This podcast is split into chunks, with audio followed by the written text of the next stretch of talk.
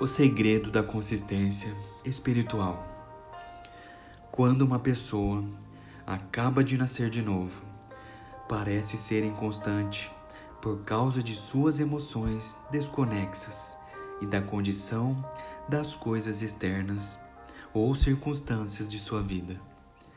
O apóstolo Paulo tinha uma forte e firme constância intrínseca em sua vida.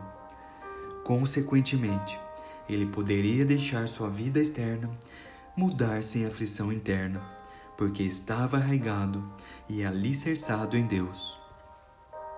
A maioria de nós é inconsistente espiritualmente, porque estamos mais preocupados em ser consistente exteriormente. No aspecto externo das coisas, Paulo vivia no porão, enquanto seus críticos viviam no andar superior e estes dois níveis não se comunicavam entre si. Mas a consistência de Paulo estava em princípios mais profundos.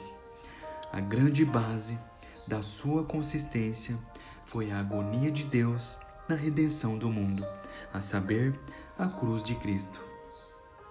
Declare suas convicções a si mesmo novamente. Volte ao fundamento da cruz de Cristo acabando com qualquer crença não baseada nela.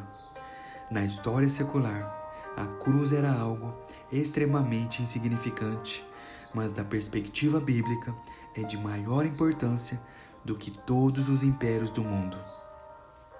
Se nossa pregação ficar longe do trágico habitar de Deus sobre a cruz, nossa pregação nada produzirá não transmitirá o poder de Deus ao homem. Pode ser até interessante, mas não terá poder. No entanto, quando pregamos a cruz, o poder de Deus é liberado. Aprove a Deus salvar os que creem pela loucura da pregação. Mas nós pregamos a Cristo crucificado. 1 Coríntios 1, 21 e 23.